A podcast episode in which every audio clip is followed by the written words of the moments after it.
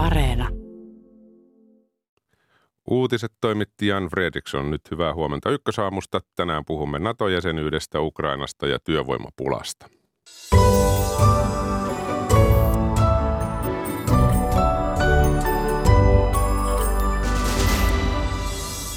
Kahta puuttuu edelleen. Unkari ja Turkki eivät ole Suomen ja Ruotsin NATO-jäsenyyttä ratifioineet. Erityisesti Turkin ratifiointi tuntuu kestävän. Ykkösaamu-studiossa puolustusministeri Antti Kaikkonen. Ukrainan sota jatkuu. Iskuja on tehty viikonloppunakin. Tässä lähetyksessä yhteys Kiovaan ja keskustelua siitä, miten talvikuukaudet sotaan vaikuttavat. Ja lähetyksen lopussa puhetta työvoimapulasta. Työ- ja elinkeinoministeriö etsii keinoja, joilla saataisiin työpaikat ja työvoima kohtaamaan. Ykkösaamu studiossa on Aki Laine. Tervetuloa kuuntelemaan. Ja tervetuloa Ykkösaamuun puolustusministeri Antti Kaikkonen. Kiitoksia ja oikein hyvää huomenta. Hyvää huomenta. Olit viime viikolla Ankarassa Turkin puolustusministeri Hulusi Akarin kutsusta neuvottelemassa Suomen ehdoista, anteeksi, Turkin ehdoista Suomen NATO-jäsenyyteen liittyen. Kommentoit, että ainakaan takapakkia ei menty. Se kuulostaa vähän samalta kuin, että pessimisti ei pety. Mikä, mit, mitä tarkoitat tuolla, että takapakkia ei menty? Niin olisihan sekin varmaan mahdollista ollut, että reissu ja neuvottelut, neuvottelut olisi mennyt aivan pieleen ja, ja voisi todeta, että, että, että takapakkia mentiin mm. ja matka piteni. Ei siinä niin käynyt. Nämä oli aivan hyvät, hyvähenkiset ja rakentavatkin keskustelut. Useampi tunti käytiin läpi asioita kollega Lusi Akarin kanssa. Kyllä tämmöiset vierailut omalta osaltaan lisää keskinäistä luottamusta ja auttaa Suomea ymmärtämään vähän Turkin tilannetta ja huolia ja varmasti toisinkin päin Turkia ymmärtämään Suomen näkemyksiä tässä tilanteessa. Että kai tässä voi sanoa, että mieluummin hiven eteenpäin, että ei nyt, ei tosiaankaan taaksepäin, mutta, mutta kyllä tässä matkaa maaliin tuntuu, tuntuu vielä olevan. Ää, tässä Turkin ratifioinnissa voi kestää vielä aikaa. Se on lopulta Turkin johdon ja presidentti Erdoganin – ratkaisu, että missä kohtaa tässä edetään. Kärsivällisyyttä meiltä tässä varmaankin vaaditaan ja hyvä henkisesti varautua siihen Suomessa, että tässä, vielä, tässä voi vielä kestää. Mm, tarkoittaako tämä sitä, että Turkin vaalien yli mennään? Sitä me emme tiedä. Sitä me emme tiedä, että se on niin kuin sanottua siellä Turkin, Turkin johdon ratkaistavassa oleva asia. Toivottavaa tietysti, että tässä voitaisiin jo niitä ennen edetä, mutta nähtäväksi jää. No ulospäin se näyttäytyy vähän sellaisena, että tänään tätä huomenna jotain muuta. Onko puolustusministerin näkökulmasta se, mitä Turkki haluaa, onko se linjakasta? Turkilla on omat huolensa varsinkin terrorismin suhteen ja me ollaan sitouduttu siihen asiakirjaan, mikä tuolla Naton Madridin kokouksen yhteydessä yhdessä Ruotsin kanssa allekirjoitettiin. Ää, ei ole kuukauttakaan edellisestä terroristiiskusta Turkissa. Eli kyllä tämä ongelma on ihan todellinenkin ja se on meidän hyvä ymmärtää. Ei pidä vähätellä sitä, mutta toisaalta on kyllä niin kiinni, minkä myös kollegalle Turkin puolustusministeri sanoin, että, että meille suomalaisille on itsestään selvää se, että me olemme sitoutuneita terrorismin vastaiseen taisteluun. Teemme sitä kotimaassa, teemme sitä maailmalla. Emme hyväksy terrorismia missään muodossa. Tämä on meille suomalaisille aivan päivänselvä asia ja kyllä Turkkikin tähän voi luottaa. Mitä Turkki haluaa Suomen tekevän? Onko siellä jotain sellaista, mitä Suomi ei ole valmiiksi tee? Tässä varmaan lopulta on kysymys semmoista yleisarviosta, että, että Turkki katsoo ja uskoo, että, että olemme riittävällä tavalla tähän Madridin asiakirjaan sitoutuneet. Siellä on paitsi terrorismin vastainen toiminta, niin myös puolustarvikevientikysymys mainittu, mainittu ja, ja, ja kyllä mä tietysti sanoisin, että meillä terrorismin vastainen taistelu on Suomessa sikäli aika hyvin hoidettu, että eipä täällä juuri terroristiskuja onneksi ole tehty. Ja viranomaiset ovat tehneet ja tekee tämän asian suhteen koko ajan töitä. Töitä, että, että en nyt oikein osaa nähdä, että Suomi tässä nyt lopulta kauhean suuri ongelma voisi olla, mutta – hoidamme kyllä tämän oman, oman tonttimme. Mm. Joka tapauksessa puolustusministeri Akar on sanonut äskettäin, että Suomessa ja Ruotsissa on nähtävissä terroristista propagandaa, eli molemmista maista tulee häiritseviä kuvia. Mistä hän puhuu? Tunnistatko tästä Suomea? Voi olla, että hän viittaa joihinkin mieleilmaisuihin tai, tai, muihin, tai muihin sitten. Sitten tietysti meillä Suomessa tietty sananvapauskin on olemassa. Poliisihan tätä toimintaa sitten valvoo ja, ja, ja tarvittaessa puuttuu, jos näyttää siltä, että ei pysytä Suomen lain, Suomen lain puitteissa. Mm-hmm. Toteutuuko Suomen ja Ruotsin NATO-jäsenyys ilman Yhdysvaltoja? Tarvitaanko apua? Tätä on vaikea spekuloida. Tiedän kyllä, että Yhdysvallat ja NATO-maat laajasti toivovat, että Suomi ja Ruotsi ovat pian NATO-jäseniä ja voi olla, että jotakin diplomaatsia taustakeskusteluja tässä suhteessa muut maat käyvät, mutta me voimme keskittyä itse lähinnä tähän omaan suoritukseen, Suomen ja Ruotsin omaan toimintaan ja tehdään se tietysti asianmukaisella tavalla. Ei Turkki meille ole mitään muuta esiin ottanut, että muiden maiden tässä jotakin vielä pitäisi, pitäisi tehdä. Keskitytään tähän omaan, omaan suoritukseen ja uskon kyllä, että ja olen vakuuttunut, että Suomi ja Ruotsi ovat NATO-jäseniä kyllä ilman muuta ennemmin tai myöhemmin. Jonkun verran aikaa tässä nyt varmasti menee vielä, mutta, mutta lopulta tämä on vain ajan kysymys. Niin kansainvälisessä politiikassa harvoin asioita sanotaan vahingossa Yhdysvaltain ulkoministeri Antoni Blinken hän sanoi, että Yhdysvallat ei tässä vaiheessa ota osaa prosessiin. Tietysti maalikko miettii, että mikä on se piste tai mikä on se vaihe, kun Yhdysvallat voisi ottaa osaa tai apua alettaisiin pyytää.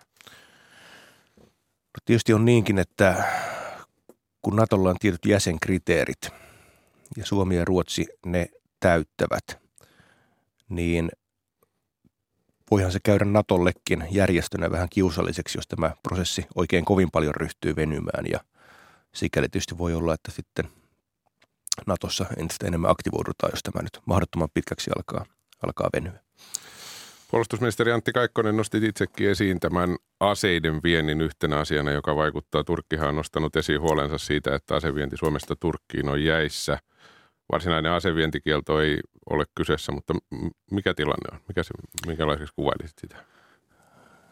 No silloin vuonna 19 niin, niin, niin siinä tilanteessa linjattiin, että vientiä ei, ei ole. Silloin oli laaja Turkin maahyökkäys Syyrian käynnissä. No nyt sitten 22 kesällä tässä Madrin kokouksen yhteydessä todettiin tämänhetkinen tilanne, eli asevientikieltoa ei ole. Ja tällä hetkellä on joitakin hankkeita, missä kotimainen teollisuus on tunnustellut, että voisiko vientilupia mahdollisesti saada. Eli tämmöisiä ennakkolausuntopyyntöjä on tehty ja niille on alustavaa vihreää valoa näytetty. No seuraavaksi tarvitaan sitten varsinaiset vientilupahakemukset, jotka sitten käsitellään ja yhteistyössä ulkoministeriön kanssa niille tehdään ulko- ja turvallisuuspoliittinen arviointi. Ja jos kriteerit täyttyvät, niin, niin, niin sitten näitä lupia, lupa tai lupia voidaan, voidaan lähitulevaisuudessa myöntää. Mutta nämä perustuu aina tapauskohtaiseen harkintaan ja toki silläkin on merkitystä, että mitä halutaan – viedä. Mutta on mahdollista, että lähitulevaisuudessa joku tai joitakin lupia, lupia puolustarvikevientiin voitaisiin Turkkiinkin myöntää. Meillä tietysti tilanne on se, että meistä on tulossa liittolaisia Turkin kanssa. Kuulumme samaan liittokuntaan tulevaisuudessa ja tämä asia otetaan huomioon osana tätä kokonaisharkintaa. Mm. Yle uutisoi lauantaina, että näitä olisi viisi tai vähemmän tässä vaiheessa. Onko mittaluku oikea? No en näitä valitettavasti sen tarkemmin voi, voi lähteä, lähteä kommentoimaan, mutta että no ehkä sen verran voi sanoa, että mistään valtavasta lupatungoksesta ei nyt ole kysymys kuitenkaan. Että siinä mielessä ei tuo arvio nyt varmaan ihan metsässäkään ole. Voiko sanoa, että milloin näitä päätöksiä tehdään? Mikä se aikataulu tällaisissa on? No se kyllä nyt edellyttää tietysti sitä, että, että kun yritykset on tehnyt tämmöistä alustavaa tunnustelua ja näitä ennakkolausunto pyyntöjä, niihin on joihinkin, joihinkin vastattu, niin, niin, niin sitten yrityksen täytyy tehdä varsinainen lupahakemus ja sen käsittelyyn menee sitten oma aikaansa. Että en, en, en pysty mitään tarkkaa aikataulua sanomaan, mutta mahdollisesti lähikuukausien aikana voisin kuvitella, että tässä jotakin liikettä voisi tapahtua, mutta se nyt toki edellyttää sitä, että yritykset todella tekevät ne varsinaiset lupahakemukset ja mm. sitten ne täyttävät, jos täyttävät ne kriteerit, mitä, mitä meillä on. Että kaiken kaikkiaan Suomellahan on kohtalaisen tiukka linja puolustustarvikeviennissä, että meiltä ei todellakaan viedä mitä tahansa minne tahansa, vaan aika tarkka arvio tehdään aina, että mihin lupia voidaan myöntää. Me olemme nyt puhuneet 10 minuuttia Turkista. Toinen maa, joka ei ole ratifioinut Suomen NATO-jäsenyyttä, on Unkari. Onko tämä asia selvempi? No se on sikäli selvempi, että Unkari ei ole mitään sinänsä asiakysymyksiä ottanut esille, että meidän pitäisi jotakin Unkarin, Unkarin nostamia kysymyksiä nyt sitten täyttää. Unkari on viestinyt, että teidän puolestaan kyllä jäsenyys on selvä, mutta, mutta heillä sitten prosessi ei kuitenkaan vielä ole edennyt, mutta toisaalta nyt sieltä on annettu aika selvästi päivämäärä, että, että kun parlamentti kokoontuu ensi vuonna, niin, niin, niin sitten tämä asia hoidetaan ja, ja, ja tämä käsitteeksi tarkoittaa noin helmikuun alkua, että, että silloin tietysti odottelemme, että Unkari, Unkari tämän ratifioinnin voisi, voisi hoitaa. Hmm. No Naton pääsihteeri Jens Stoltenberg kertoi pelkäävänsä Ukrainassa käytävän sodan karkaamista käsistä ja sen laajenemista suursodaksi NATO ja Venäjän välillä, eli siirrytään tähän sotatilanteeseen. Uskotko kautta pelkäätkö sinä Ukrainan tilanteen laajenevan? No kyllä tässä on eri osapuolilla kuitenkin intressi siihen, että se ei laajene, koska ei laajemmassa sodassa ei siitä, ei siitä, siitä olisi vaan, vaan, vaan haittaa, haittaa kaikille ja myös vaarallisia kehityskulkuja voisi laskea siitä olevan nähtävissä. Eli kyllä sitä varmasti pyritään niin idässä kuin lännessä välttämään. Eli en pidä sitä ainakaan tällä hetkellä todennäköisenä, mutta ei sitä valitettavasti voi täysin pois sulkeakaan, etteikö tämä tilanne voisi jotenkin eskaloitua tai pahentua. Silloin kun on sota käynnissä keskellä Eurooppaa, niin tilanne on ilman muuta vakava. Ja itse asiassa siitä muistutuksen antoi tuo Puolassa tapahtunut ohjusräjähdys, joka sähköisti tunnelman saman, saman tien, saman tien ja, ja, ja, ja, ja se oikeastaan muistutti siitä, että miten herkässä se on, että tilanne voisi yhtäkkiä huonontuakin. Mutta tällä hetkellä semmoista nyt ei näköpiirissä ole ja eri osapuolet pyrkii sitä väistämään. Kovin hyvä tietysti olisi, että jossain kohtaa päästäisiin siihen keskusteluun, että miten tämä päällä oleva sota saataisiin rauhoittumaan, saataisiin tulitaukoa, saataisiin rauhanneuvottelua aikaan, mutta tähänkään meillä ei vielä edellytyksiä ole.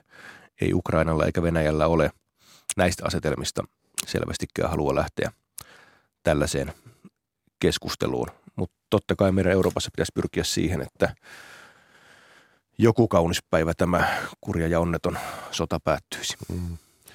Puolustusministeri Antti Kaikkonen, brittitiedustelun mukaan Venäjä on todennäköisesti saanut Iranilta lisää droneja. On puhuttu näiden kahden maan välillä jopa puolustuskumppanuudesta, puolustusyhteistyöstä.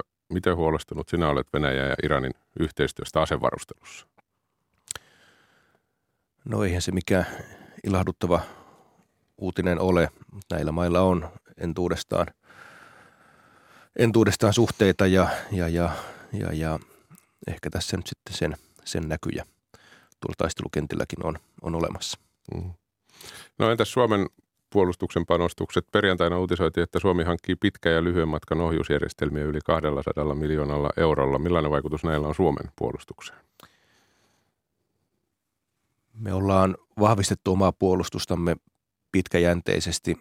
Jo ennen tämän sodan alkamista tehtiin isot päätökset merivoimien uusista investoinneista. Erittäin tärkeä päätös korvata vanhenevat Hornetit uusilla F-35, F-35-hävittäjillä. Ja sitten sodan alkamisen jälkeen tehtiin vielä esityksestäni, jonka hallitus ja eduskunta varsin laajalla yksituumaisuudella hyväksyi vielä lisäpanostuksia kotimaiseen puolustukseen, erilaista varastojen täydentämistä, erilaisia hankintoja. Ja tässä on nyt viime aikoina hankinnoissa ollut näistä, näistä kysymys. Näistä kysymys. Kyllä tämä viimeksi julkistettu hankinta on ihan, ihan merkittävä, merkittävä ja parantaa varsinkin meidän panssarin torjuntakykyä. Me pyrimme pitämään puolustuksen ja pidämme puolustuksen vahvassa kunnossa. Lisäksi liitymme NATOon ja tavoitteena näillä on nostaa pidäke sille, että kellekään tulisi mieleenkään tulla meidän rauhaamme häiritsemään. Se kynnys siihen olisi mahdollisimman korkea. Ja meillä nämä ratkaisut ovat vain puolustuksellisia ratkaisuja, että mitään muita aikeita tai haikeita meillä ei ole. Hmm. Tasavallan presidentti sanoi eilen tässä samassa studiossa kyselytunnilla, että Ukrainaa pystytään edelleen auttamaan. Se ei siis ole Suomen puolustuksesta pois. Ukrainaa on autettu kymmenellä erillisellä puolustarvikepaketilla ja, ja, ja eikö se 11 sieltä tule. Valmistelu sen suhteen on aloitettu. Kyllä meillä ajatuksena on, että Ukraina autetaan niin kauan kuin tarvitaan. Annetaan tavaraa pois omista varastoista. Totta kai arvioidaan, että mikä on sellaista, mistä voidaan luopua ilman, että siitä isoja ongelmia meidän omalle puolustukselle tulee. Mutta tässä toki tehdään myös korvaavia hankintoja, että, että, että korvataan sitten myöskin, hankitaan tilalle sitten uutta tavaraa tuon pois annetun vanhan tilalle. Antti Kaikkonen, tähän vielä loppuu sitten kotimaan politiikkaa, kun studiossa on keskustan valovoimaisin poliitikko tällä hetkellä. Eh, kysyn vaikka, saatan arvata, mikä vastaus on, että kiinnostaako presidenttiehdokkuus? No semmoisia semmosia haaveita ei nyt itselläni, itselläni tällä hetkellä ole, että jotenkin sitä ajattelee, että eikö ne presidentit ole semmoisia vähän vanhempia valtiomiehiä ja, ja naisia. Ja minä kun tämmöinen nuori poikainen vielä, niin, niin, niin, niin tuota, ei tämä oikein tunnu ajankohtaiselta keskustelulta. No, mutta, mutta, kiitoksia vaan, että sitä aina silloin tällöin kysellään. Että Vai eikä se... ollut viimeinen kerta, mutta mennään sitten yksi pykälä ehkä kuitenkin alaspäin keskustan puheenjohtajuus. No mä olin siihen tehtävää ehdolla, öö, onko se nyt kolme vai neljä vuotta sitten ja ihan hyvä yritys oli, mutta ei, ei riittänyt valituksi. Oli hyvä, hyvä valituksi oli hyvä kakkonen tuossa kisassa ja mä oon ajatellut, että se yritys nyt hyväksi aikaa riittää omalta osaltani, eli ei ole sellaisiakaan pyrkimyksiä päällä. Mm, moni asia on muuttunut sen jälkeen, muun muassa keskustan kannatus, joka on viimeisimmässä mielipidemittauksessa alle 10 prosenttia. Minkälaisia ajatuksia siitä? Eikö se voisi muuttaa tuota puheenjohtaja-ajatustakin? No en nyt usko, että minä mikään sateentekijä, ihmerin tekijä siinäkin asiassa olisin. Totta kai se alhainen kannatus harmittaa, mutta totta kai meidän täytyy sitten pyrkiä toimimaan sillä tavalla, että se luottamus voisi olla, olla hieman tuota vahvempi ja jotenkin nyt ajattelen itse niin, että tämmöisessä aika tuulisessa ja epävarmassa ajassa, niin voisiko tämmöisellä vakaalla kotimaisella testatulla puolueella sitten kuitenkin olla käyttöä puolue, joka aina on pitänyt isänmaan turvallisuudesta huolta, tai sitten sellaista asioista, kuten kotimaisen ruoantuotannon puolustaminen, huoltovarmuus, omavaraisuus, kotimaisen energiantuotannon puolustaminen, niin ainakin omassa järjessäni niin nämä, nä, näillä voisi olla kyllä tarvetta ajaa näitä asioita jonkun porukan jatkossakin. Porukka, joka on näitä muuten vuosikymmeniä ajanut, eikä vain nyt, kun nämä asiat ovat päälle kaatumassa. Eli toivon, että ainakin osa suomalaisista voisi ajatella, että jos tuolta keskustasta kuitenkin löytyisi ihan hyviä ehdokkaita eduskuntavaaleissa, mutta se on sitten kansan käsissä. Niinhän se on, ja näin saatiin eduskuntavaalikampanjakin tästä pyöräytettyä liikkeelle. Puolustusministeri Antti Kaikkonen, kiitoksia no niin, tästä. Kiitoksia ja oikein hyvää viikkoa kaikille. Ja mennään sitten tuohon Ukrainan sotaan. Venäjä on jatkanut iskuja siviilikohteisiin Ukrainassa. Viikonloppuna Venäjä iski sairaalan synnytysosastoon Hersonissa ja energiainfrastruktuuriin Odessassa. Samaan aikaan raskaat taistelut Itä-Ukrainassa jatkuvat. Mennään Kiovaan. Siellä on toimittajamme Maxim Fedorov. Huomenta. Huomenta. Niin, lauantai vastaisena yönä Venäjä iski iranilaisilla lennokeilla Odessaan. Sähköjakelu vaurioitui pahasti. Mitä seurauksia tällä iskulla on, kun tämän päivän näkökulmasta katsotaan? Niin tosiaan lauantai-yönä Venäjä iski äh, iranilaisilla lennokeilla Odessan alueella sijaitseviin energiainfrastruktuurikohteisiin, osuen myös asuintaloihin tosin. Viranomaisten mukaan kaksi dronia onnistuttiin ampumaan alas Mustanmeren yllä. Mutta iskun seurauksena Odessan, koko Odessan kaupunki, eli yli miljoona ihmistä jäi kokonaan ilman sähköä. Ja myös vesihuollossa on ollut häiriöitä, sillä vesilaitoksen pumput toimivat sähköllä.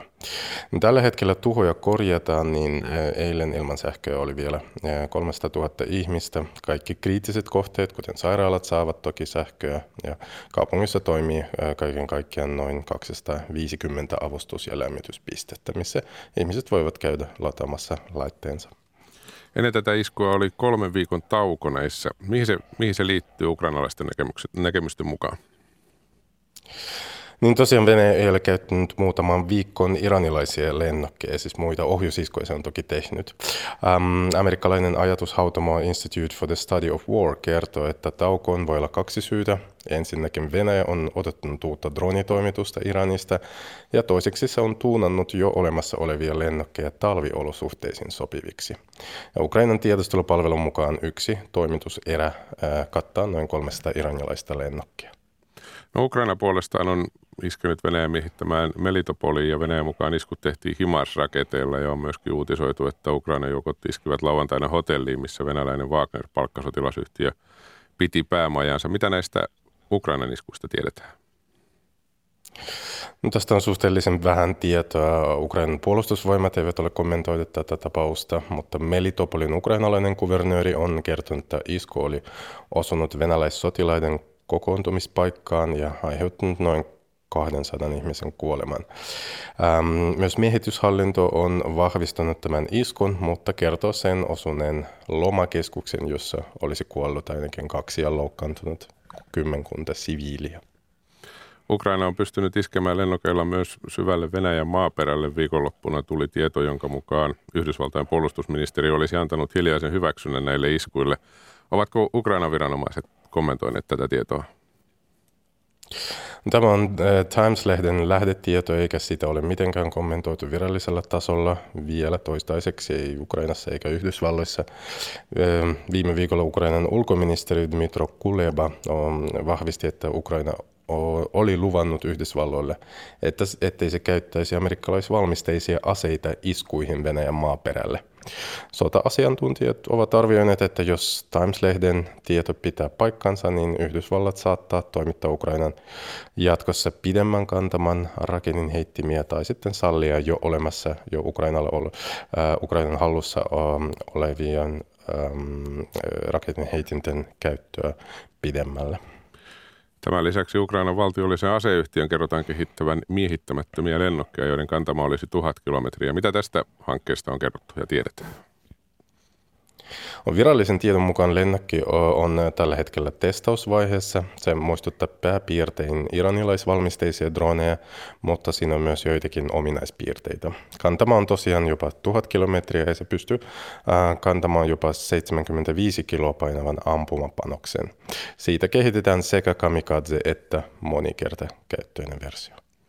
Niin kuin tuossa äsken puolustusministerin kanssa puhuttiin, Naton pääsihteeri Jens Stoltenberg kertoi Norjan yleisradioyhtiölle viikonloppuna, että pelkää suursotaa läntisen puolustusliiton Naton ja Venäjän välillä. Mitä Ukrainassa ajateltaisiin sodan mahdollisesta laajenemisesta, jos se tapahtuisi? Niin tosiaan siis Kaikkonenhan sanoi, että, että se olisi pelkästään ähm, negatiivinen asia. Sinänsä sodan laajeneminen voisi helpottaa Ukrainan tilannetta, koska Venäjällä olisi vaikeuksia hallita useampaa rintamaa samanaikaisesti, mutta, mutta se myös pahentaisi yleistä turvallisuustilannetta Euroopassa ja maailmalla ja lisäisi esimerkiksi ydinsodan riskiä. Sen takia Ukraina korostaa aina, että se taistelee koko Euroopan vapauden puolesta ja koko Euroopan turvallisuuden puolesta. Siksi Ukrainan auttaminen ja, ja asevarustelu on myös NATO-maiden intresseissä. Kiitoksia tästä Maksin Fedorov. Rauhallista päivän jatkoa Kiovaa. Kiitos paljon. Kello on 8.33. Jatketaan ykkösaamua ja keskustelua Ukrainan hyökkäyksestä täältä studiosta. Tervetuloa sotatieteiden dosentti ja Aleksanterin instituutin vieraileva tutkija Ilmari Käihkö. Kiitos. Haluatko ottaa johonkin kiinni, mitä Maksim tuossa äsken sanoi? Teitä ainakin muistiinpanoja paljon. No lähinnä teen omia muistiinpanoja tästä, että, että Maksimian aikaisemmin televisiossa sanoi suunnilleen samat asiat ja, ja kyllä siis toi on mun mielestä hyvä, mitä Maksim sanoi aivan loppuun, että tästä suursodasta. Että kyllä siis tässä on hyvä esimerkki siitä, miten Ukrainan tavoitteet ei välttämättä ole samat kuin muun maailman tavoitteet. Mm-hmm. Eli Ukraina todellakin voisi hyötyä tästä, että sota laajenisi, kun taas sitten Venäjä Eurooppaa, Yhdysvallat tahtoo nimenomaan, että sota nyt käydään pelkästään Ukrainassa. Ja tämä tilannehan on Ukrainalle lähtökohtaisesti hirveän valitettava, koska se merkitsee sitä, että ukrainalaiset kärsii tästä sodasta eniten ja esimerkiksi nyt Ukrainan infrastruktuuri kärsii tästä sodasta kaikista eniten. Ja kyllähän siis Ukrainan intresseissä olisi, että muutkin maat nyt sitten, niin kuin ukrainalaiset, niin rupeisi vuorottamaan verta sitten Venäjä, Venäjä vastaan sotiessa. Eli tämä on mun mielestä hyvä esimerkki siitä, että, että miten kaikista niin poliittisista puheista huolimatta niin kyllä meidän intressit on vähän erilaiset kuin Ukrainan intressit, vaikkakin olemme, kuten puolustusministerikin sanoi, niin olemme Ukrainaa tukemassa. Mm-hmm. Ja tämä on mun mielestä hyvä niin kuin tässä laajemmassa kuvassa muistaa aina, että Ukrainan asia voi olla meidän asia, mutta se ei ole täysin, meillä ei ole täysin samat tavoitteet tässä. Mm. Niin, viittasit jo näihin infrastruktuuriiskuihin. Muun muassa Odessassa sähköverkko tosiaan vaurioitui pahasti Venäjän iskujen takia viikonloppuna, niin kuin tuossa Maxim kertoi. Kun katsoo ulos ikkunasta ja siellä on kylmää ja lunta, niin tällaiset iskut ovat ilmeisesti tällä hetkellä aika iso asia tässä sodassa, vai ovatko? Kyllä ne on, ja siis nehän juontuu oikeastaan siitä, että Venäjä ei nyt sotilaallisesti pystynyt, pystynyt tilannetta muuttamaan tällä hetkellä. Eli hän on niin kuin oikeastaan heinäkuun jälkeen niin he on perääntyneet monella rintamalla. Ja nyt 10.10. tällainen krimin, krimin nimenomaan sillä iskun jälkeen, niin, niin sitten sen jälkeen Venäjä siirtyi näihin infrastruktuuriiskuihin, eli avasi niin kuin uuden rintaman Ukrainan yhteiskuntaa vastaan. Tavoitteena on yksinkertaisesti yrittää pakottaa ukrainalaiset polvilleen, jos ei pystytä sotilaallisesti, niin tehdään sitten tällä tavalla. Ja tämä on tietysti terroria ja, ja nyt monen kansainvälisen tarkkailijan ja, ja organisaation mukaan myös sotarikos. Ja tämähän on myös tämmöinen hirveän vaikea tilanne ollut Ukrainalle, että he ei ole hirveästi pystynyt vastaamaan näihin iskuihin. Eli nythän vasta viime viikolla tuli nämä ensimmäiset iskut syvälle Venäjään ja nimenomaan sotilastukikohtiin, lentotukikohtiin, mistä Venäjä tekee näitä iskuja. Eli tämä oli oikeastaan ensimmäinen kerta, että Ukraina nyt pystyy sotilaallisesti vastaamaan näihin. No nyt ei tietysti tiedetä, että, että millä tavalla sitten Ukraina pystyy jatkamaan tällaisia iskuja. Eli jos heillä nyt on jotain kylmän sodan aikaisia neuvostovalmisteisia lennokkeja, millä he on nämä iskut tehneet ja päässeet yllättämään Venäjän, niin ensinnäkin onko heillä enemmän näitä lennokkeja, tätä ei tiedetä. Ja toinen on se, että kuinka monta kertaa Venäjä voidaan yllättää. Eli oletettavasti sielläkin nyt on ehkä hajautettu tätä kalustoa, että kaikki ei nyt ole enää samoissa tukikohdissa. Ja yhtä lailla myös ilmatorjunta on todennäköisesti valppaampi siellä, että voi olla, että tuleva, tulevaisuudessa tällaiset iskut ei välttämättä sitten pääse läpi. Ja näissäkin iskuissa on myös se, että kyllähän nämä vahingot, mitä niistä tiedetään, niin oli aika rajatut symbolista. Tämä oli hirveän tärkeä, tärkeä kuitenkin, että Ukraina pystyy uhkaamaan Venäjää syvällä Venäjällä. Ja, ja myös tämä, mitä, mitä Maxim sanoi, että, että onko Yhdysvalloilta nyt tullut tämmöinen hiljainen hyväksyntä ehkä. Toisaalta mm. voidaan myös miettiä, että mitä Yhdysvallat voi näille iskuille tehdä niin pitkään, kun Ukraina ei käytä amerikkalaisvalmisteisia aseita. Toisaalta tästä voidaan miettiä, että tässä on kuitenkin punaisia linjoja ollut koko ajan tässä sodassa ja ne on koko ajan siirtynyt Ukrainalle sallivampaan suuntaan. Eli meillä on kalustoa tukea, mitä me ei olla haluttu ulkopuolelta antaa Ukrainalle. Ja yksi on nimenomaan tällaiset pitkän kantomatkan asejärjestelmät, millä Ukraina pystyy just tällaisia iskuja tekemään ja sitä kautta niin kuin pystyy vaikuttamaan Venäjän kykyyn esimerkiksi tehdä näitä lennokki, lennokki- ja ohjusiskuja Öö, ja todellakin nyt Yhdysvallat on esimerkiksi kieltäytynyt antamasta näitä pitkän kantomatkan raketteja Ukrainalle. No, jo, koska nyt Venäjä ei ole millään tavalla niin kuin ilmeisesti reagoinut näihin iskuihin, niin tämä voi teoriassa olla aika näyttää, että tuleeko sitten Yhdysvalloillakin tällä sallimampaa linjaa.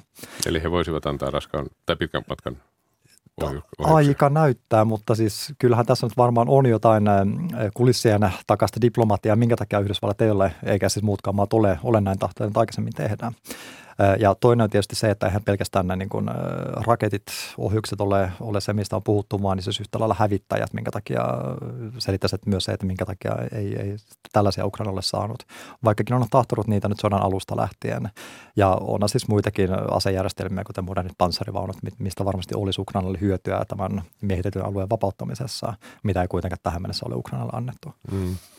Tässä yksi maa, josta ei ole viime aikoina paljon puhuttu, oli valko ja tänä aamuna yhdysvaltalaisen ajatushaltamon ISVn raportista on uutisoitu, että valko ei todennäköisesti hyökkää Ukrainaan, sillä se voisi aiheuttaa levottomuuksia valko sisällä. Ilmari Keikko, allekirjoitatko tämän? Tämä on ollut alustalla, tämän sodan alusta lähtien valtaosan tutkijoista ja valko tutkijoista käsitys, että ensinnäkin se, että siellä on poliittisia ongelmia tulee. Sisäpoliittisia ongelmia valko sota ei ole siellä suosittu. Ja se toinen tekijä, mistä on puhuttu paljon, on se, että mikä on valko asevoimien tila. Eli pystyykö he oikeastaan tekemään mitään, mitään suurempia tässä sodassa. Ja se käsitys on ollut se, että armeija ei tue tätä, siis valko armeija ei tue hyökkäystä. Ja yhtä lailla se, että jos he, jos he ei ole hyvässä kunnossa, niin olisiko heistä sitten käytännössä mitään merkit- tai suurempaa merkitystä tässä sodassa. Mutta kyllähän siis Venäjä käyttää Valko-Venäjän tukikohtia hyökkäyksessään Ukrainaan ja yhtä lailla valko on tukenut esimerkiksi Venäjää sallimalla venäläisjoukkojen läsnäoloon. Siellä ilmeisesti koulutetaan tällä hetkellä venäläisiä joukkoja. valko on antanut ammuksia Venäjälle. Eli kyllähän valko on jo toinen jalka tässä sodassa, mutta vähän niin kuin menin, eihän mekään nyt sodita silleen Ukrainassa mm. Venäjää vastaan. Samalla tavalla valko on sodassa mukana, mutta ei sitten aktiivisena osapuolena, taistelevana osapuolena. Mm. No entä sitten Iran? Iranin ja Venäjän yhteistyöstä on puhuttu, näistä lennokeista on uutisoitu ties kuinka pitkään. Nyt on puhuttu jo jonkunnäköisestä puolustusyhteistyöstä. Millaisena sinä tämän Iran-Venäjä-akselin näet? No kyllähän tässä vähän on kaksi tällaista kansainvälisesti hylkyövaltiota, jotka nyt ovat löytäneet toisensa. Heillä on yhteinen vihollinen eli Yhdysvallat ja Länsiä. Ja tätä kautta he ovat ruvenneet tekemään yhteistyötä. No ehkä välittömin vaikutus tällä Iran yhteistyöllä Venäjälle on se, että me ollaan toivottu, että nämä teknologiapakotteet, niin niiden kautta saataisiin tämä Venäjän korkea, korkea sotateknologia, niin saataisiin siihen vaikutettua tavalla, joka sitten haittaisi, tätä, haittaisi merkittävästi tätä Venäjän kykyä käydä sotaa tulevaisuudessa. No nythän jos Venäjä pystyy ostamaan tällaista korkeaa teknologiaa, esimerkiksi lennokkeja ja mahdollisesti ohjuksia sitten valko äh, Iranista, niin sehän kuitenkin voi mahdollistaa, että Venäjä pystyy tätä sotaa ja esimerkiksi tällaisia infrastruktuuriiskuja, niin pystyy jatkamaan hyvin paljon pidempää kuin, kuin mitä, mi, mihin ollaan varauduttu. Ja tämä edelleen pistää Ukrainan hyvin vaikeaseen tilanteeseen, koska meidän niin kuin länsimaiden ja muiden Ukrainan tukijoiden niin vastaus on tähän mennessä ollut tämä ilmatorjuntajärjestelmät, että niistä on puhuttu paljon. Mutta jos Venäjä, Venäjällä on kykyä tehdä tällaisia iskuja, heillä on ilmiselvästi halua tehdä näitä iskuja, niin iskuthan jatkuu. Eikä Ukraina kuitenkaan todennäköisesti pysty saamaan niin paljon ilmatorjuntaa, että he pystyvät kaikki nämä hyökkäykset pysäyttämään jolloin sitten taas meidän sotilaallistakin tukea ja taloudellista tukea siirtyy sitten uudelleen rakennukseen ja humanitaariseen tukeen.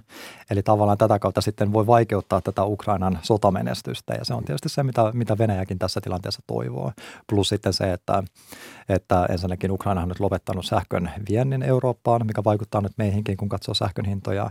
Ja toisena se, että jos tämmöinen humanitaarinen kriisi nyt syntyy talven aikana, Ukrainassa, niin kyllähän meidän pitää varautua siihen, että sieltä ihmiset lähtee liikkeelle. Eli tälläkin tavalla sitten varmaan Venäjä toivoo, että, että meidän siis länsimaiden Euroopan halu ja kyky sitten tukea Ukrainaa tässä sodassa laskee. Mm.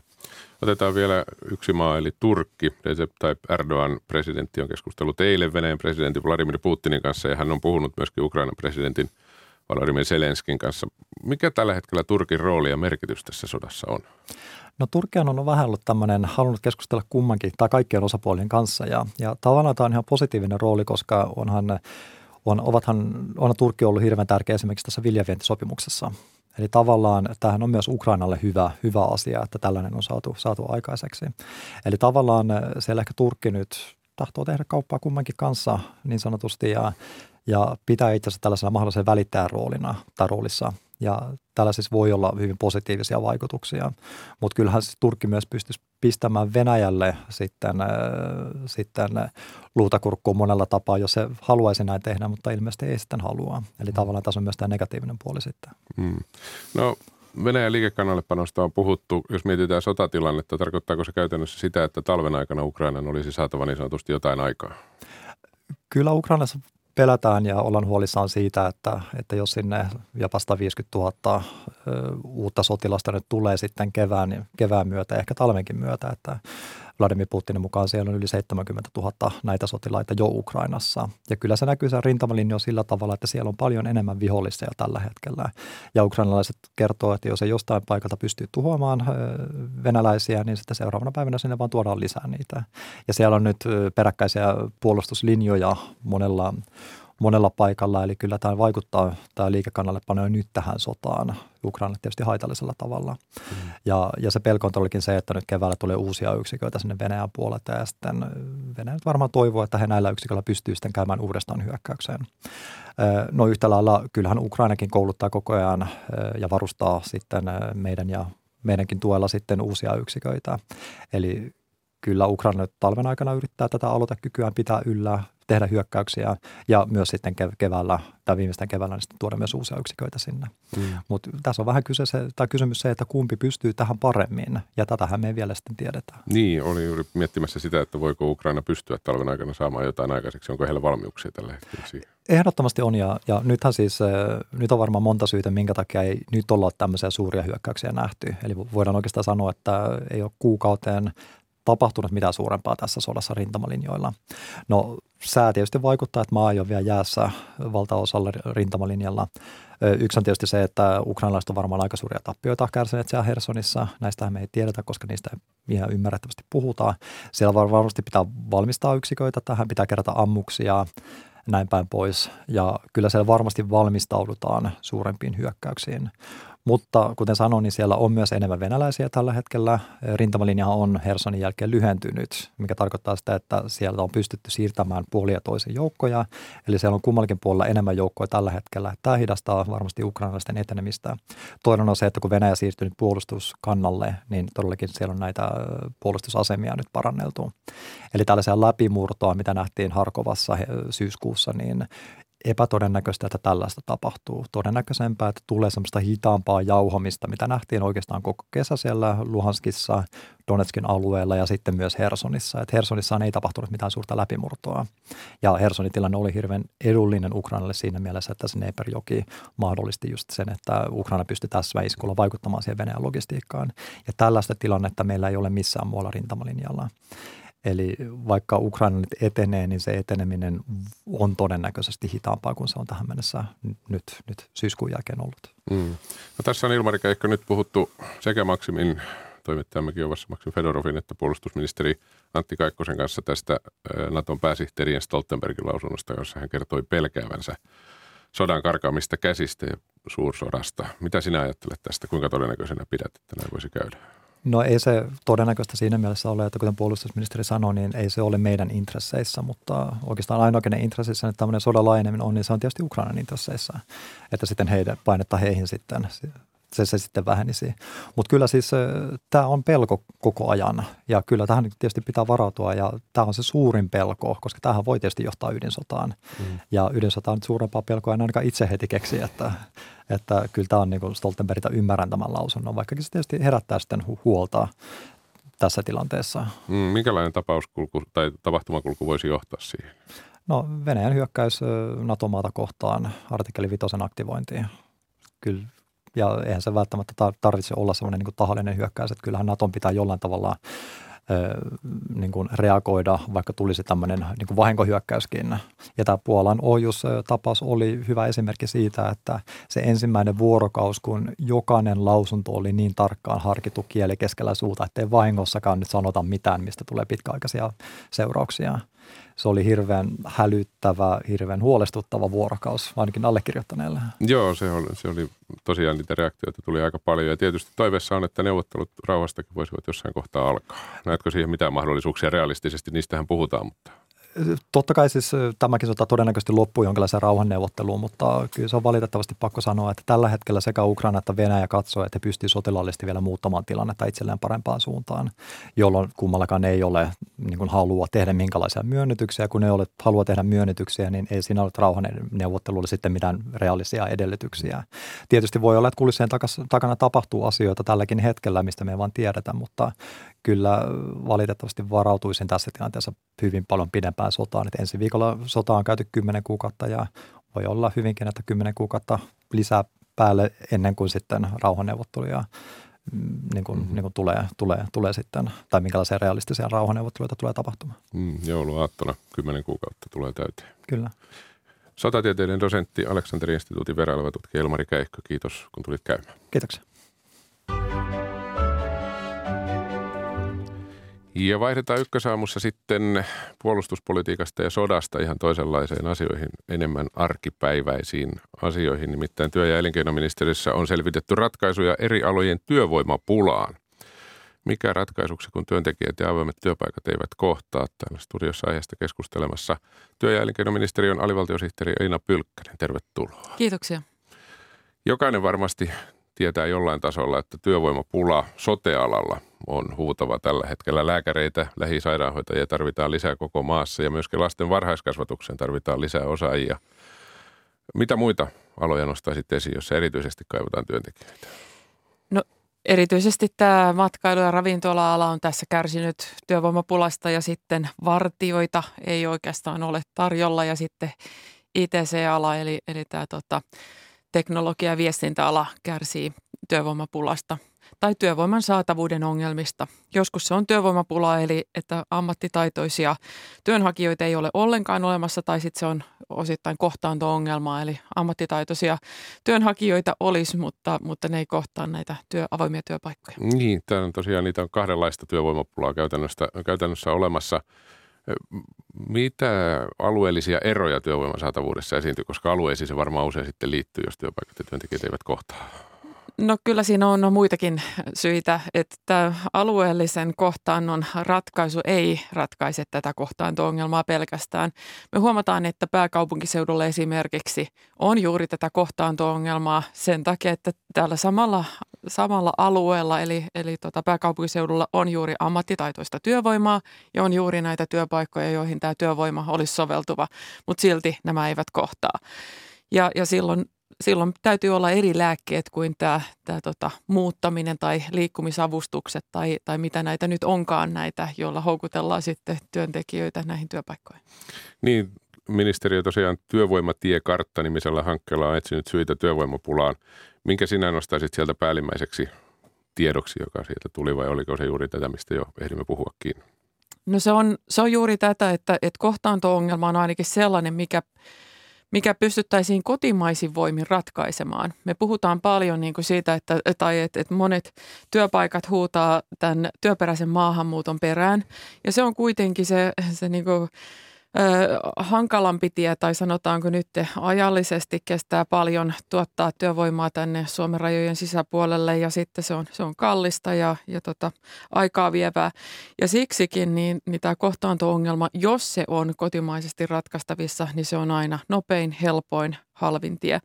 Täytyy muistaa, että, että jos, jos siellä on työnhakijat, työttömiä työnhakijoita, niin me kuitenkin joudutaan kannattelemaan näitäkin henkilöitä koko ajan. Eli, eli tota, maksamaan erilaisia sosiaalisia tulonsiirtoja näille ihmisille. Ja, ja tota, jos me saadaan kotimaassa työtön työnhakija työllistymään, niin se tietää sekä menopuolella helpotusta että sitten budjetin tulopuolella, jos me ajatellaan julkista taloutta. Mm, koko ajan puhutaan siitä työperäisestä maahanmuutosta.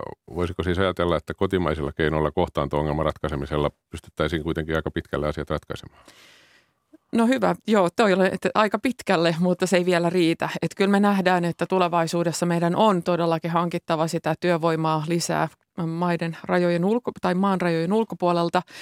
Ja, ja silloin meidän täytyy niin kuin tietää myöskin, että miltä aloilta me lähdetään sitä työvoimaa rekrytoimaan. Ja, ja nyt soteala on yksi sellainen, mutta siinä on sitten nämä kielitaito- ja, ja, ja tota ammattitaitovaatimukset ja se on niin kuin pitkän tien takana. Ja e, tämä työvoima pitää kouluttaa uudelle tai siis mahdollisesti niin kuin päivittää se ammattitaito Suomen vaatimuksiin, lainsäädännön vaatimuksiin ja sitten kielitaito on tosi tärkeä sotealalla. Mutta sitten on e, nämä ICT-ala eli, eli tämä, tämä tota, sovellusarkkitehdit, sovellussuunnittelijat ja, ja ohjelmoijat ja, ja näin poispäin, niin niillä on huomattavasti helpompi ö, tulla Suomeen töihin, koska tota, kielitaitovaatimusta ei välttämättä ole. Englannin kielellä pärjää tosi hyvin. Ja sitten vielä, että et ei ole tällaista niin kriteeristöä, joka pitää niin pätevyysvaatimuksena täyttää. Totta kai tarvitaan niitä tiedot, ammat, ammattitaito, mutta, mutta et se on, se on niin helpompi. Ja silloin, kun me tiedetään vähän siitä, että, että mitä meiltä puuttuu, eli missä on oikeasti tätä aitoa työvoimapulaa, että henkilöitä ei ole Suomessa tarjolla, niin silloin meidän kannattaa juuri kohdistaa näihin ammatteihin se kansainvälinen rekrytointi, jossa me tiedetään, että se pula on todella niin kuin paheneva. Hmm. Niin, tällaisilla aloilla yleensä palkan kanssa ei ole ongelmaa, koska silloin maksetaan sillä tavalla, että varmasti pärjää, mutta matalapalkka-aloilla ongelmaksi nousee usein sosiaalietuuksia ja palkan hankala yhdistäminen. Miten sinä tätä asiaa ratkaisisit tai teidän hankkeiden mukaan pitäisi ratkaista? No joo, kyllä se on, on myöskin osittain sitä tietämättömyyttä, että, että monet työttömät työnhakijat eivät tiedä, että, että työn verotus on keveämpää kuin etuustulojen verotus. Että meillä on työtulovähennys, joka, joka sitten niin kuin kevittää verotusta, erityisesti niin kuin siis työstä saatu, saadun tulon verotusta. Ja, eli etuustulojen verotus on tässä mielessä niin kuin ankarampaa ja kireämpää ja, ja tota, tämä kyllä helpottaa sitä työnteon kannattavuutta, taloudellista kannattavuutta. Sitten toinen asia on se, että, että meillä tehdään osa-aikatyötä entistä enemmän. Siis tämän koronan jälkeen se osa-aikatyön määrä ja osuus on kasvanut meidän työllisistä tai, tai niistä, jotka tekee töitä niin näistäkin henkilöistä, jotka tekee sitä osa-aikatyötä, niin 100 000 tekee vastentahtoisesti, että haluaisi, haluaisivat koko aikatyötä, jolla tulisi toimeen ja paremmin tuleekin toimeen tietenkin koko aikatyöllä, kun saa koko ajan palkan. Että se, se toimeentulokysymys on tietysti yksi ja jos se johtuu osa-aika työsuhteesta, niin, niin sitten tässähän on hyvä työvoimapotentiaali, eli 100 000 vastentahtoista osa-aikatyöntekijää on sitten niin työvoimapotentiaalina siellä työnantajilla. Hmm. Mikälainen merkitys on koulutuksella, jos otetaan vaikka opettajat esimerkiksi? Viimeisen kymmenen vuoden aikana on lakkautettu Kajanissa ja Savonlinnassa opettajan koulutuksia. Miten koulutuksen lakkauttaminen vaikuttaa ensinnäkin paikkakuntaan?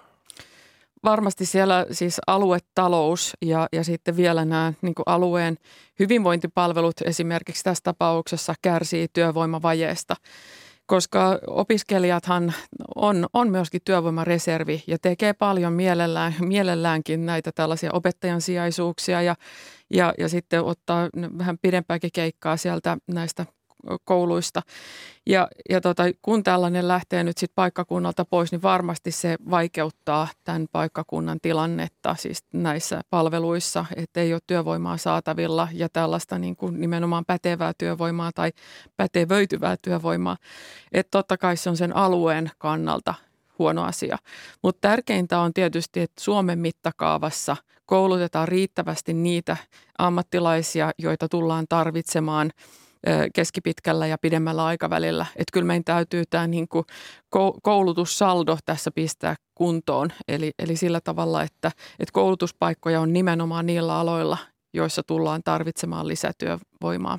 Mm. No oliko se tässä tapauksessa kunnossa, eli olivatko ne lyhytnäköisiä päätöksiä lakkauttamiset? No en osaa tästä yksittäisesti nyt sanoa, että, että kyllä lähtökohtaisesti meillä nyt ei ole ollut niin huutavaa pulaa muista opettajista kuin näistä varhaiskasvatuksen opettajista. Ja sitten siellä on tietysti ongelmat myöskin toisenlaisia, eli, eli siellä on nyt näitä, näitä ongelmia, että se, se palkkataso ei ilmeisesti ole houkutteleva, että, että sitten nämä, nämä koulutetut siirtyvät joko jatko-opiskelemaan, jotta saavat paremman palkan tai, tai urakehitys on toisenlainen. Ja, ja sitten siellä on, siellä on myöskin sitten tällaista – niin kuin ehkä, ehkä sit näissä työolosuhteissa, että ne on, ne on niin kuin mitotettu sillä tavalla, että, että se ei, siellä ei ole riittävästi sitä pitovoimaa näissä mm. työpaikoissa. Niin, ja Raumankin opettajan koulutuksesta tällä hetkellä keskustellaan. No, kun puhutaan kohtaanto-ongelmasta, niin Elina Pylkkänen, se on tietysti aina se lopputulos, että muuttamaan pitäisi ihmisiä saada. Miten helppo tai vaikea on ihmisiä saada muuttamaan töiden perässä esimerkiksi pienemmälle paikkakunnalle? Ja mikä se ratkaisee? Varmaan palkka, mutta mikä muu? Palkka ratkaisee ja kyllä siinä on se sellainen niin alan vetovoima ja pitovoima. Ja, ja sitten on vielä tämä, että, että jos on semmoinen urakehitysmahdollisuus ja sitten tietysti, että ei ole sitä perhettä pystynyt tai perustanut sinne paikkakunnalle, jossa se on vaikeampi irrottaa sitten lapset, lapset näistä harrastuksista ja ystäväpiireistä ja kouluistaan, että, että kyllä tällainen varmaan nuori perheetön ihminen siirtyy paljon helpommin. Toinen asia on se, että myöskin työnantajat pystyvät houkuttelemaan tällaisilla niin kuin kertakorvauksilla sit työntekijöitä itselleen. Ja kyllä tämä työnantajamaine on myöskin sellainen, joka, joka sitten vetää työntekijöitä puoleensa, että, että meillä on paljon esimerkkejä yhdellä, to, yhdellä ja samalla toimialalla esimerkiksi toimivilla yrityksillä, että toiset houkuttelee työvoimaa, toiset yritykset ja toiset, toiset taas sitten menettää. Että kyllä tämä tällainen niin polarisaatio sielläkin tulee näkyviin. Mm, ja koronan myötä voisi ajatella, että työpaikan vaihtaminen esimerkiksi saattaisi olla monelle helpompaa ja tutumpaa, koska oli pakko jossain kohtaa. Kyllä, näin se on ja, ja sitten tämä on monipuolistunut myöskin tämä työn tekemisen tapa, että, että etätyö on huomattavasti helpompi, että me tiedetään, että tämä ITC-alan tai ICT-alan tota, nämä ihmiset, niin, niin tota, ne on helposti niin kuin näitä ihmisiä, jotka asuu ja on Pohjois-Suomessa, mutta työskentelee pääkaupunkiseudulla olevalle ö, yritykselle. Että tämmöinenkin on hyvin paljon mahdollista ja silloin kilpaillaan tietysti palkasta tai pal- palkoilla kilpaillaan tietenkin työnantaja. Työ- ja elinkeinoministeriön alivaltiosihteeri Elina Pylkkänen, kiitoksia tästä. Kiitos paljon. Tätä ykkösaamua kanssani ovat tehneet Kreta-Maria Kivio ja Satu Heikkilä. Tuottajana on ollut Hanna Juuti, äänitarkkailijana Tuomas Vauhkonen ja nyt täällä studiossa on kanavan kuuluttaja Olli Kari. Hyvää huomenta. Hyvää huomenta. Minkälaisia poimintoja kohti alkavaa alkanutta viikkoa? Politiikkaradio jatkaa Ukrainan sodan teemasta kello 13. Sitä ennen Kare Eskola kartottaa junamatkailun musiikillisia taikoja välilevyissä kello 11. Ja seuraavaksi yhdeksän uutisten jälkeen astellaan tietenkin muistojen boulevardille Frank Sinatran seurassa. Wow, vanha sinisilmä pääsee ääneen. Kyllä, kyllä. Jälleen. Jälleen. Kello on kohta yhdeksän. Se tietää sitä, että on uutisten aika ykkösaamun osalta. Kiitoksia seurasta tältä päivältä.